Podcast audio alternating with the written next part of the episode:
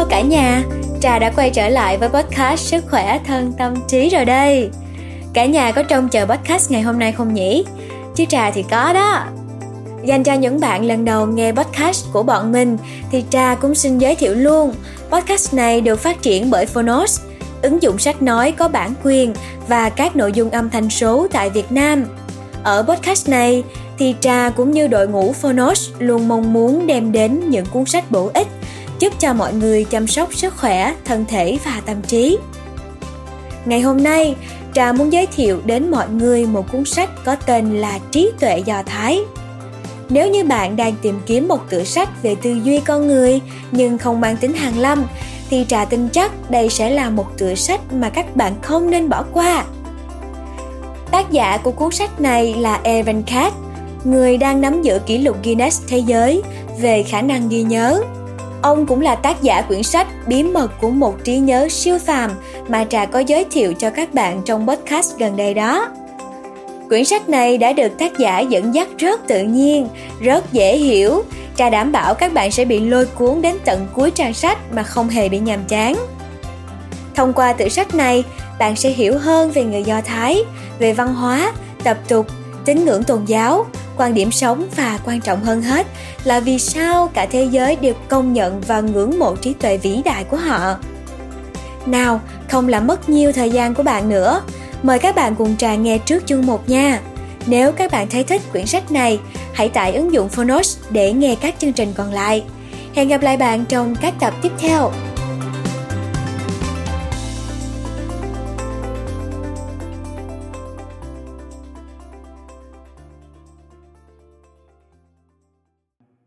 Bạn đang nghe từ Phonos.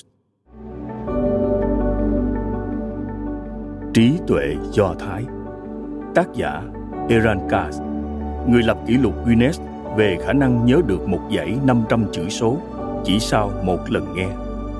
Người dịch Phương Oanh, Độc quyền tại Phonos Alpha Books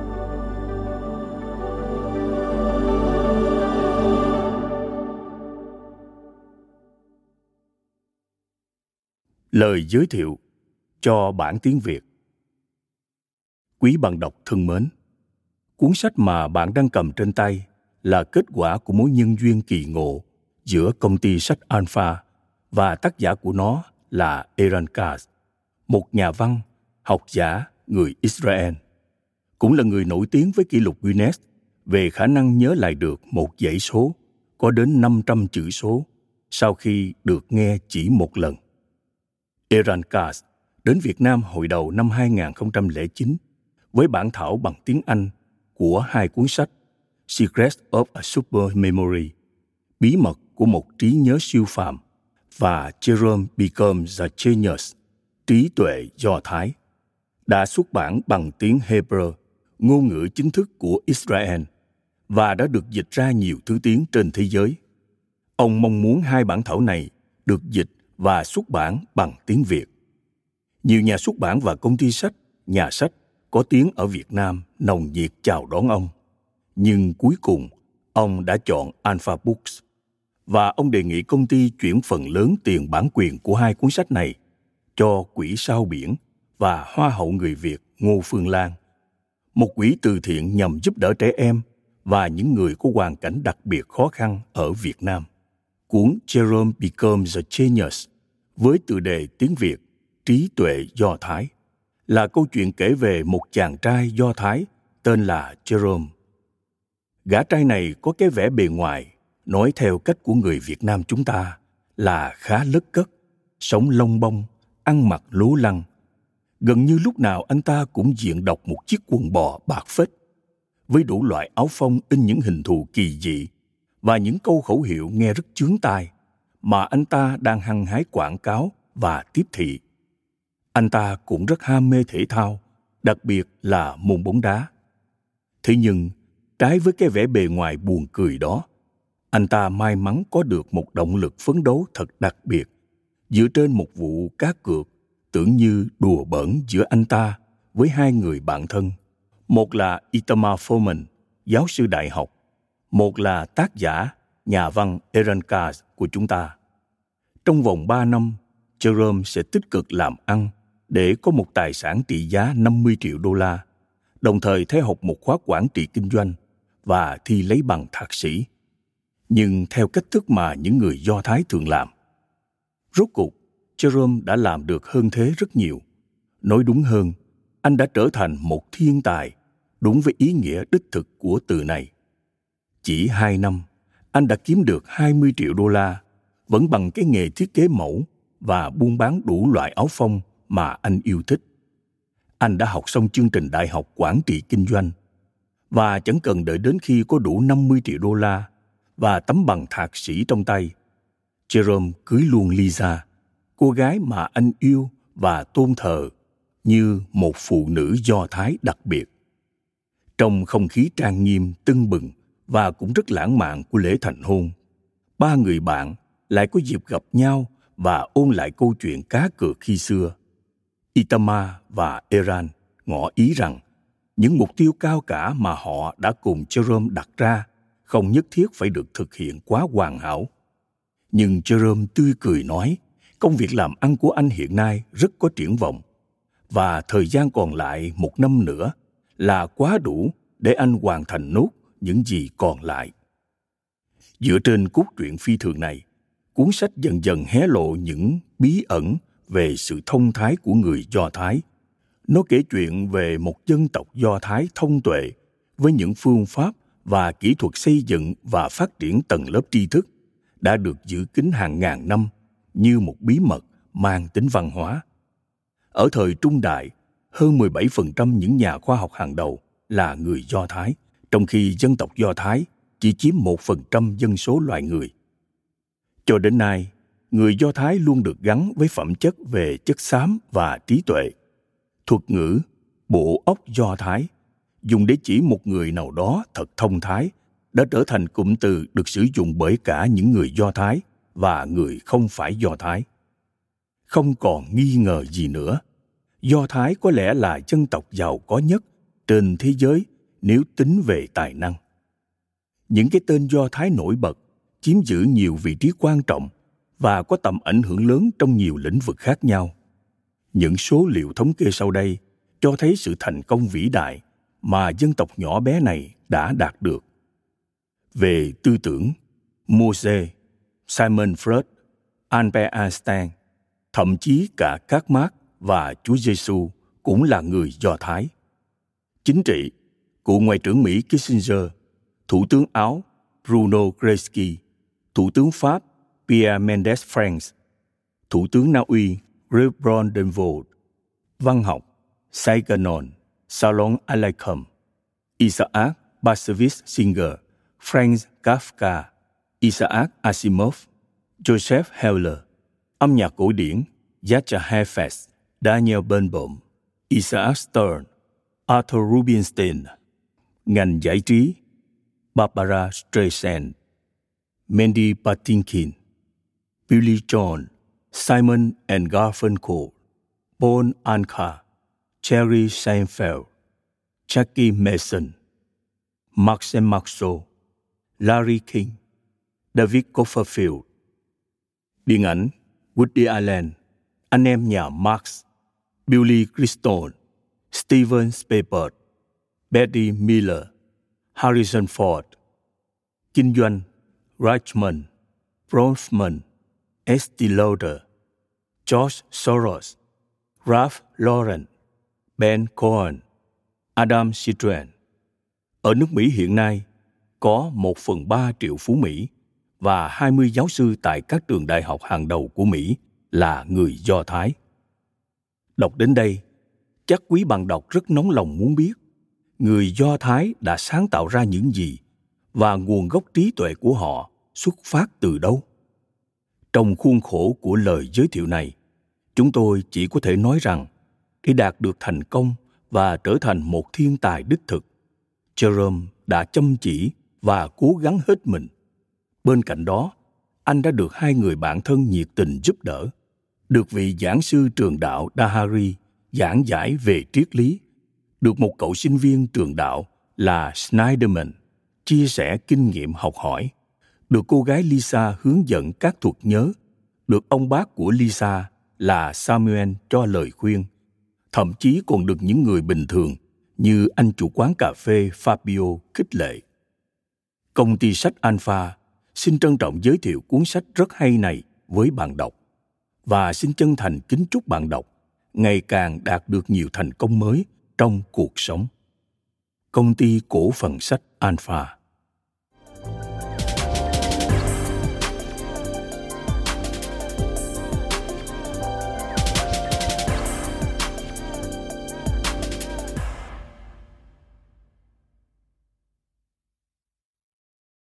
Chương 1 Một buổi tụ tập tại quán cà phê Ladino.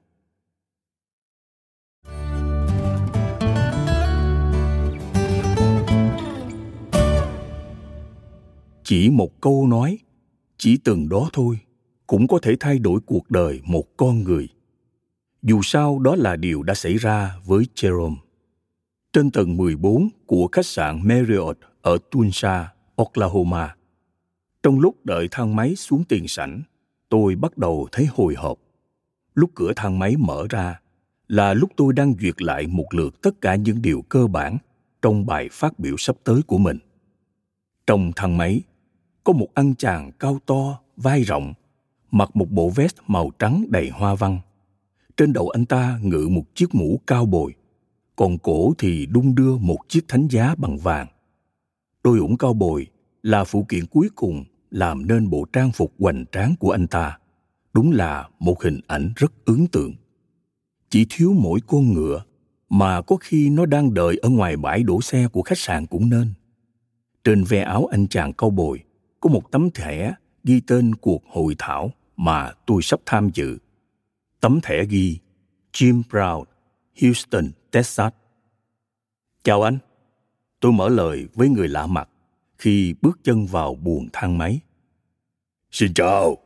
Anh ta đáp lời với âm mũi đặc trưng của người Texas cùng một nụ cười tươi, rộng đến tận mang tai. Anh ta liếc nhìn tấm thẻ ghi tên tôi và đọc to. Aaron Cars, Jerusalem, Israel, diễn giả. Một chút ngạc nhiên làm nụ cười của anh ta còn tươi hơn. Anh đến từ Jerusalem đó hả? Anh ta hỏi tôi. Jerusalem đó, theo tôi hiểu, tức là Jerusalem, thủ đô của Israel, chứ không phải Jerusalem, một trong số những thị trấn nho nhỏ ở Mỹ có cùng tên. Một và chỉ một mà thôi. Tôi đáp lại, lòng đầy tự hào. Tôi đã luôn mơ ước một ngày được đến đó. 900 đô, 12 tiếng, thế là đến nơi rồi.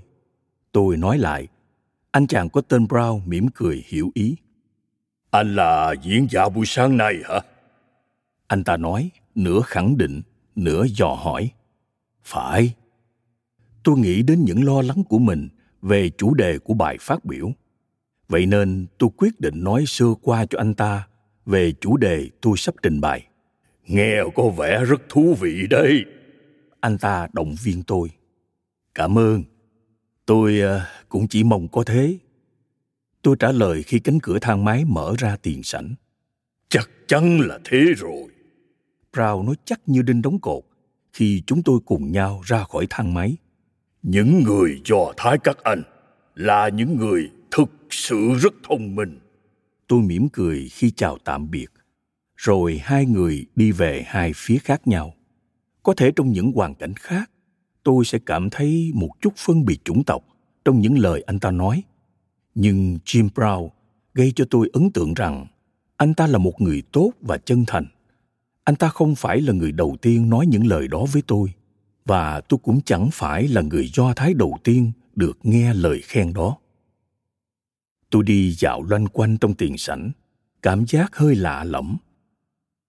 Tận sâu trong tâm trí mình, có một điều gì đó vẫn khiến tôi không yên. Một điều gì đó rất khó nắm bắt mà tôi không thể chạm đến được trong lúc tiếp tục suy ngẫm về điều đó tôi đã đi đến một kết luận rằng về cơ bản bây giờ tôi có hai mối quan tâm một tại sao ai cũng nói như vậy về người do thái hai làm thế nào để tìm được chính xác chỗ ăn sáng trong vòng 20 phút tới. Bởi những thôi thúc của cái dạ dày luôn được đặt lên hàng đầu trong danh sách ưu tiên, nên tôi đành gạt qua một bên bí ẩn về những người Do Thái thông minh. Tôi có cảm giác rằng vào lúc bảy rưỡi sáng như thế này, một tách cà phê đặc và một chiếc bánh sừng bò sẽ tốt cho kỹ năng thuyết trình của tôi hơn nhiều so với lời giải cho một thắc mắc nho nhỏ về triết học. Một tuần sau cuộc gặp gỡ với Jim Brown, như thường lệ, tôi lại gặp Itamar và Jerome tại quán cà phê Ladino. Sáng thứ sáu nào cũng vậy, cứ 10 giờ là chúng tôi hẹn nhau ở quán cà phê nhỏ bé quen thuộc này. Một cái lỗ tí xíu trên bức tường rộng lớn, một góc khuất nằm trong một ngõ nhỏ ở khu Nablot của Jerusalem. Rất ít người biết đến quán cà phê tuyệt vời này.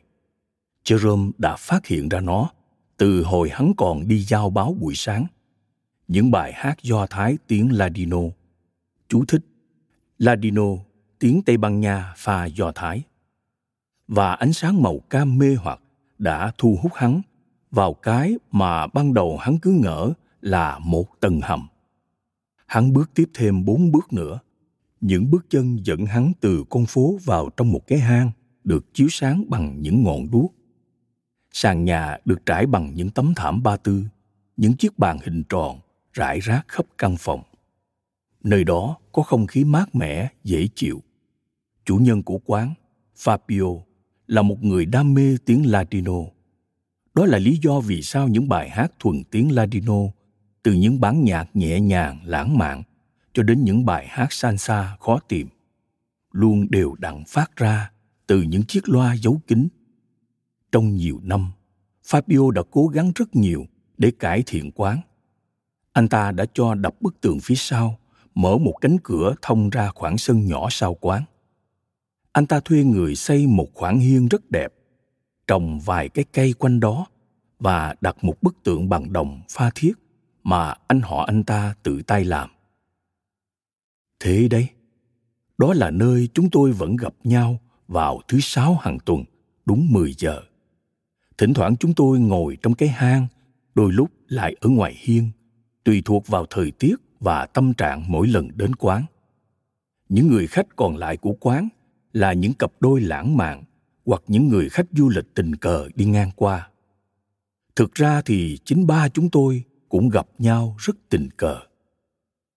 Itaman, foreman và tôi biết nhau từ hồi học đại học.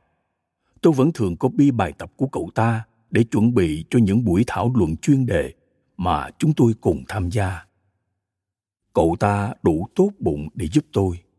Còn tôi thì đủ tốt bụng để chấp nhận sự giúp đỡ đó.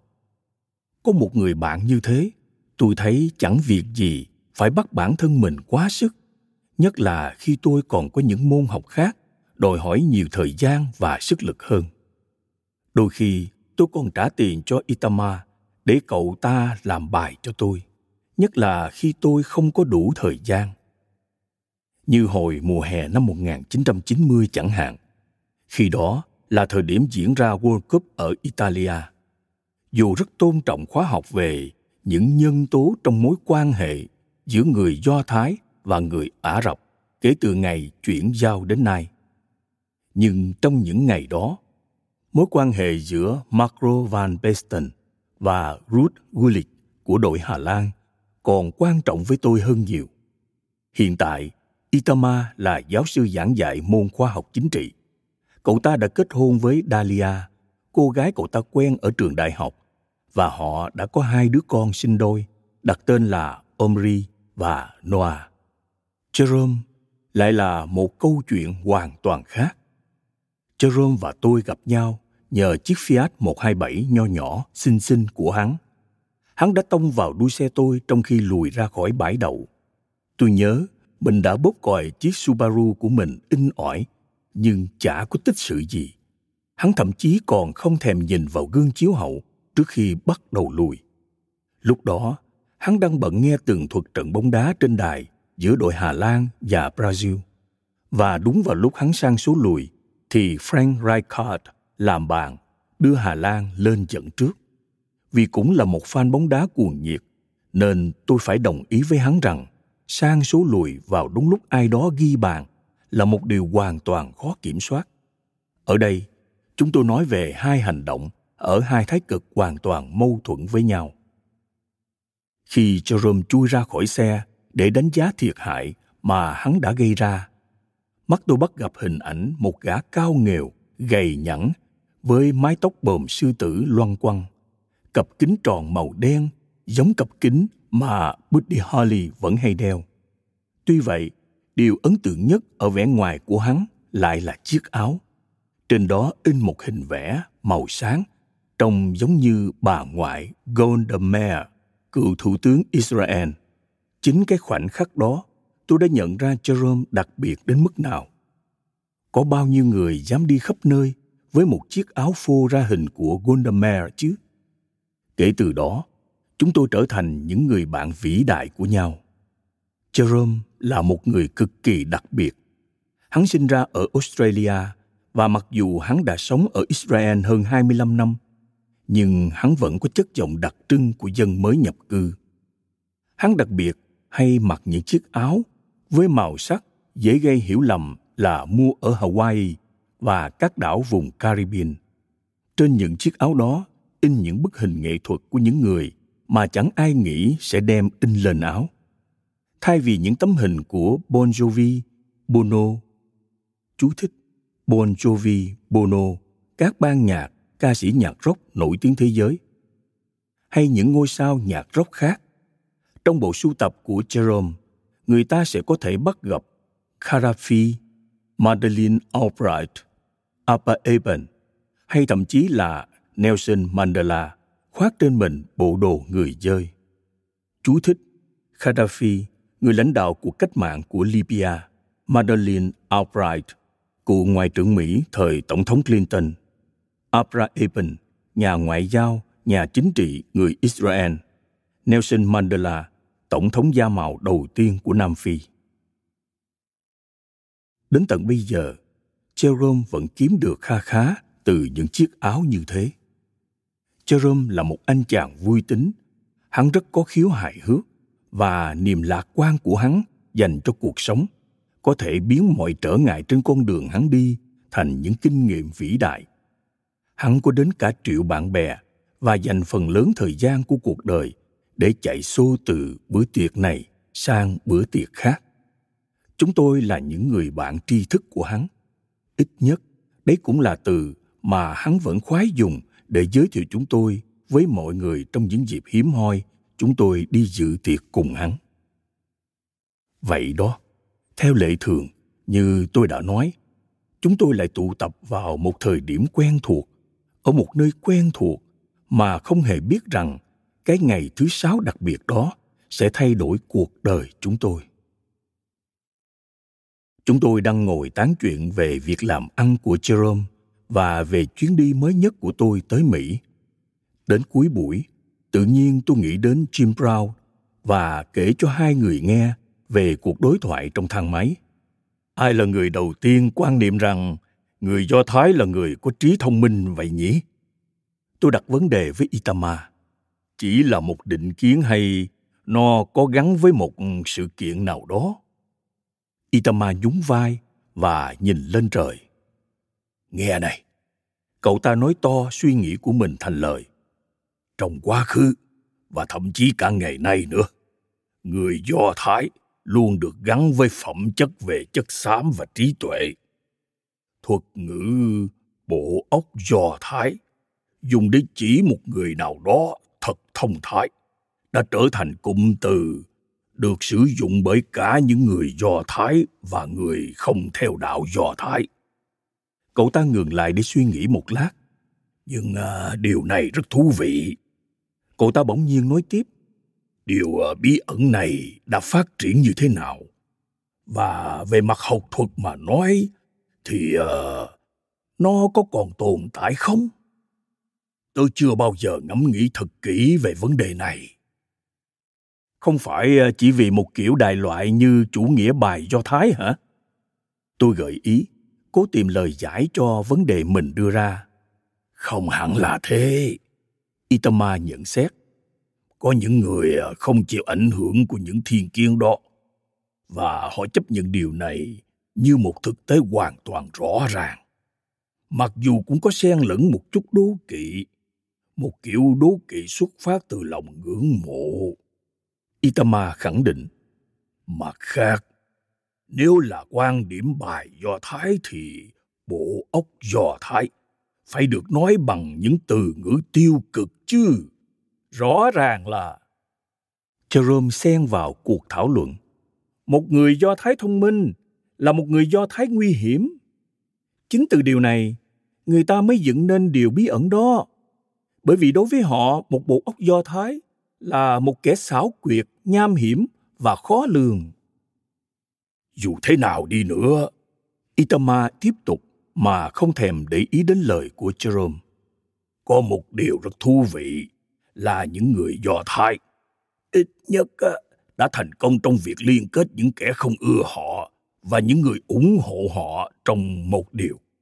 Chưa từng có ai nói người do thái ngu ngốc một khuôn mẫu đã luôn gắn liền với người do thái.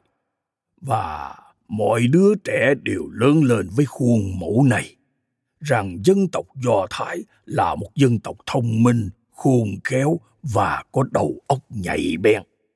Tôi nhìn itama đầy ngưỡng mộ. Theo nhịp được quá trình suy nghĩ rất hệ thống và logic của cậu ta, lúc nào cũng là một trải nghiệm rất thú vị với tôi khi ai đó hỏi cậu ta bất cứ câu hỏi gì, cậu ta không bao giờ trả lời, chỉ mang tính chất chiếu lệ. Cậu ta luôn suy nghĩ theo chiều sâu của vấn đề.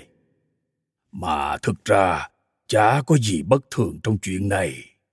Cậu ta tiếp tục, một minh chứng hùng hồn cho những điều mà tôi đang nghĩ về cậu ta. Dân tộc nào chẳng có một vài kiểu khái quát hóa như thế hầu như tất cả các dân tộc đều có những nét đặc trưng nhất định gắn liền với mình. Cho dù những nét đặc trưng này có thật hay không đi chăng nữa người scotland keo kiệt người mexico lười biếng người thụy sĩ nghiêm khắc người nhật lau ca người đức mô phạm. Uhm, xem nào. Itama nói tiếp. Còn gì nữa không nhỉ? À người italia thì sao nhỉ? Người italia là những người tình tuyệt vời. Jerome phát biểu. Còn à, người pháp? Itama vẫn tiếp tục. Người pháp cũng là những người tình tuyệt vời. Jerome thông thái khẳng định. Có dân tộc nào không khiến cậu nghĩ đến chuyện trăng hoa lăng nhăng không hả? Tôi hỏi jerome. Có chứ. Hắn trả lời. Người Polak. Chú thích ám chỉ ý khinh miệt người Ba Lan. Tớ không thể tưởng tượng ra cảnh họ trên giường. Ba chúng tôi cùng bật cười khúc khích khi nghĩ đến cảnh đó. Vấn đề ở đây là mặc dù cuộc thảo luận là về chủ đề các mẫu hình đặc trưng, câu nhận xét này vẫn cho thấy Jerome là người thích phân biệt chủng tộc và khoái châm biếm. Tại sao những con chó ở Ba Lan lại có mũi tẻ? Jerome tiếp, và sau một vài giây im lặng, bởi vì chúng đuổi theo những chiếc xe đang đậu. Hắn phá ra cười, làm chúng tôi cười theo. Trong mấy phút sau đó, chúng tôi lao vào những trận cười nghiêng ngã khi cả ba thay nhau kể chuyện cười về các dân tộc khác nhau. Mỗi câu chuyện lại khiến người kia nhớ đến một câu chuyện cười đại loại như thế dần dần chúng tôi cạn hết những câu chuyện và ngồi đó im lặng, cố gắng lấy lại hơi sau những trận cười mệt lử. Một lần nữa, hình như những người do thái thông minh không có sự nhạy cảm với những nét đặc trưng của các dân tộc khác và tự chiều chuộng mình bằng việc cười cợt. Nếu chỉ đơn giản là kể các câu chuyện theo một mạch thống nhất thì đã đành. Nhưng đằng này, bạn ta lại kể chuyện đùa để cười đùa dễu cợt liệu bạn có cười không? Nếu một nhóm những gã người tây ban nha phá lên cười trước những câu đùa về chuyện người do thái viêm màng túi. Jerome nghịch chiếc tách cà phê của hắn, nhìn chăm chăm vào đó như kiểu đang nằm mơ giữa ban ngày. Tôi măng mê gối đường, còn itama hết gặp lại duỗi chân, trong khi chán mắt vào cặp vợ chồng già mới bước vào quán. Và chuyện những người do thái thông minh itama lên tiếng đưa chúng tôi trở lại với chủ đề gian dở. Thật thú vị. Cậu ta tiếp tục trầm ngâm. Tớ phải tìm hiểu xem tại sao lại có điều bí ẩn này mới được. Trong cậu ta như thể thực sự đang rất trăn trở trước vấn đề đó. Các cậu biết đấy, tôi bất chợt lý luận.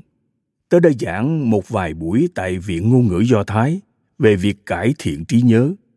Cuối mỗi buổi dạy, sinh viên lớp Thora hay đến chỗ tớ và nói về những phương pháp nghiên cứu, những kỹ năng phát triển trí nhớ mà họ vẫn sử dụng. Chú thích Torah, thánh kinh của người Do Thái, còn gọi là ngũ thư gồm năm cuốn.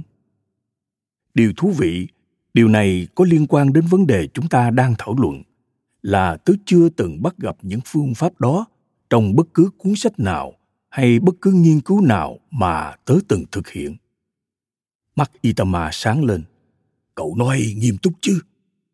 Cậu ta kéo ghế thẳng lại và ngồi dựa về phía tôi. Rất nghiêm túc. Tôi trả lời. Điều đó thật đáng kinh ngạc. Cậu ta nói bằng một giọng phấn khích mà tôi không thể nào hiểu nổi. Cậu ta nhìn đâm đâm ra ngoài cây táo trồng trong sân. Đôi mắt đảo đảo cho thấy cậu ta đang suy nghĩ hết công suất. Điều gì đó nó kinh ngạc cơ. Jerome cũng giống như tôi đang cố gắng hiểu sự việc. Ở đây, chúng ta có hai điểm. Cậu ta phân tích tình huống theo đúng cái kiểu Itama biết tuốt đặc trưng của mình. Chúng ta có một điều bí ẩn đằng sau sự khôn ngoan và sắc sảo của người Do Thái. Và chúng ta có những phương pháp thực tế mà người Do Thái đã sử dụng trong hàng thế kỷ qua. Cậu ta phá vỡ dòng suy nghĩ của chính mình. Nếu tớ hiểu đúng, chúng ta đang có một câu chuyện vĩ đại trong tay. Câu chuyện về ờ, một dân tộc Do Thái thông tuệ với những phương pháp và kỹ thuật phát triển tầng lớp trí thức đã được giữ kín hàng ngàn năm như một bí mật mang tính chất văn hóa. Chúng ta có thể viết nên một cuốn sách vĩ đại về tất cả những điều này. Tại sao phải làm thế? Jerome hỏi, chẳng thèm che giấu sự thiếu hứng thú của mình. Để tất cả mọi người trên thế giới này có thể hưởng lợi từ bí mật đó. Tất nhiên là thế rồi. Itama đập mạnh tay xuống bàn đầy hăng hái. Nghĩ mà xem, chúng ta có thể dạy cho những đứa trẻ người Na Uy, chẳng hạn thế, cách để ghi hàng núi thông tin về các bài kiểm tra thông qua việc sử dụng chính những phương pháp đã giúp các sinh viên Do Thái theo học tại trường đạo nhớ được kinh Talmud giỏi đến vậy. Chúng ta cũng có thể dạy các thương nhân cách đàm phán, thương thuyết bằng chính phương pháp mà các nhà buôn Do Thái đã làm ở châu Âu hay um, Ờ, thậm chí ờ, ờ, chúng ta có thể chỉ cho sinh viên Harvard cách đạt toàn điểm A bằng chính những kỹ thuật đã biến Marahan của Praha hay Gaon của Vienna thành những học giả Toran vĩ đại. Chú thích Marahan of Prague và Gaon of Vilna những học giả kinh Talmud nổi tiếng. Nếu chúng ta nói đến những phương pháp có hiệu quả, thì tại sao lại phải bó hẹp chúng trong khuôn khổ bức tường của những trường đạo chứ? Tại sao tất cả mọi người lại không áp dụng những phương pháp đó chứ? Các cậu có hiểu điều tớ muốn nói không? Chúng ta có thể bật mí những bí mật của bộ óc Do Thái. Cậu ta kết thúc suy nghĩ của mình bằng một sáng kiến một điều đang bắt đầu sôi sục lên trong tâm trí mình sự kích động của itama bắt đầu ảnh hưởng đến tôi. Có một điều gì đó trong những điều cậu ta nói thực sự rất độc đáo. Đó là kiểu ý tưởng mà bạn sẽ tự hỏi chính mình, làm sao mà mình lại không nghĩ ra sớm hơn nhỉ? Một lúc sau, jerome buông ra một câu làm chúng tôi cục hứng. Xin lỗi nha, nhưng chính xác thì ờ, chúng ta mà bọn mình đang nói đến là ai vậy? Với tất cả lòng tự trọng tớ chính xác không phải là ứng cử viên thích hợp cho vị trí đồng tác giả đâu đấy đầu tiên tớ chỉ vừa đủ điểm qua được kỳ thi SAT. Chú thích SAT, kỳ thi chuẩn hóa vào các trường đại học của Bắc Mỹ. Thứ hai, trừ khi có phương pháp nào đó để phát triển tri thức hướng tới việc kiếm một cô bạn gái. Còn nếu không á, tớ chả hứng thú với cuốn sách của các cậu đâu.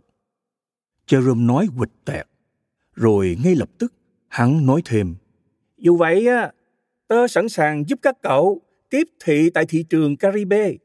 Biết đâu kế hoạch này lại giúp vụ kinh doanh quần áo của tớ ở đây phát đạt thì sao?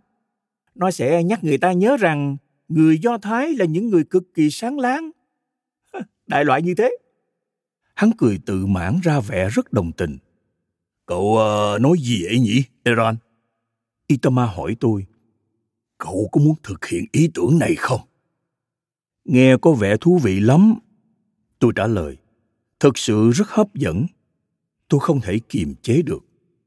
Itama thu xếp mấy thứ đồ lặt vặt của cậu ta và ra hiệu cho bồi bàn đem hóa đơn đến cho chúng tôi. Đến ờ, thứ sáu tuần sau, tớ sẽ tìm hiểu được sự hình thành bí ẩn về người Do Thái thông minh. Tớ có một vài giả thuyết về sự bí ẩn này. Cậu ta nguệch ngoạc vài dòng ra một tờ khăn ăn nhỏ, nhét nó vào túi bên của chiếc cặp da và kéo ghế đứng dậy. Xin lỗi, nhưng tớ phải đi đây. Ờ, tớ có hẹn với nhà sĩ. Cậu ta giải thích. Jerome cũng đứng dậy và thay cặp kính đọc sách bằng một cặp kính râm thời trang. Gà tớ cũng phải à, đi con đường của mình đây. Hắn nói, 12 giờ tớ có hẹn với chuyên gia chăm sóc sắc đẹp, Bob. Hắn lại một lần nữa dở câu đùa quen thuộc. Còn tớ thì ờ, có hẹn với cái hoa đơn, chắc là vậy rồi. Tôi thở dài khi thọc tay vào túi quần và rút ví ra. Liên kề với bãi đổ xe bên ngoài, trước khi đến lối vào siêu thị, tôi chợt thấy cô Lipman, cô giáo của tôi hồi lớp 6. 20 năm đã trôi qua kể từ lần cuối tôi gặp cô. Nói đúng hơn là làm phiền cô như tôi vẫn thường vậy. Và tôi nghĩ rằng mình nên lịch sự một chút bằng cách đến chào cô. Tôi băng qua đường và gọi to. Cô Lipman ơi! Cô quay lại và nheo nheo mắt. Cô nhận ra xem tôi là ai. Yoshi à! Cô hướng về phía tôi. Eran ạ. À. Tôi sửa lại. Eran Bursten. Cô nói thêm. Eran Kaz. Eran Kaz hả? Cô kêu lên cùng một nụ cười gượng. Ôi, tất nhiên là cô nhớ rồi. Trên khuôn mặt cô, tôi chẳng thấy có dấu hiệu gì chứng tỏ niềm vui của cô khi gặp lại cậu học trò cũ là tôi. Tôi hỏi thăm tình hình cô và tỏ ý muốn nghe những điều cô đã trải qua trong suốt 20 năm qua. Rõ ràng là cô đã đi qua rất nhiều sự kiện, mà thực tế là hình như năm nào cũng có một điều gì đó đáng kể xảy ra với cô. Và tôi là một kẻ cực kỳ may mắn mới được nghe tất cả những sự kiện đó với tốc độ khoảng 15 phút cho mỗi năm. Mặc dù sự chán ngán và khó chịu đã vây xung quanh tôi, nhưng tôi nghĩ mình nên cho cô một chút cảm giác hài lòng trong nghề nghiệp. Nhiều năm đã trôi qua, từ khi tôi phá hoại những buổi cô lên lớp, hay đơn giản chỉ là không thèm đến lớp. Giờ tôi tự hào nói với cô rằng tôi, một học sinh cá biệt, đang viết một cuốn sách về bí mật của bộ óc Do Thái và tôi đang tìm hiểu sự thật đằng sau bí ẩn về sự thông minh của người Do Thái. Cái đó thì có gì mà tìm hiểu. Cô hỏi tôi với đúng cái giọng của một bà giáo. Đó là một thực tế. Người Do Thái luôn thông minh. Tôi chợt nhớ lại lý do tại sao tôi hay bỏ giờ cô 20 năm về trước. Trong mọi trường họp, chỉ cần có cơ hội là cô ngăn cản bất cứ ai có ý định viết một cuốn sách về bí ẩn sự thông thái của người Do Thái. Cô chính là bằng chứng sống cho thực tế rằng không phải người Do Thái nào cũng được đấng tối cao ban cho một bộ óc siêu phàm. Mặt khác, chính vì cô, niềm hứng thú của tôi với việc tìm hiểu bí ẩn này tiếp tục lớn dần lên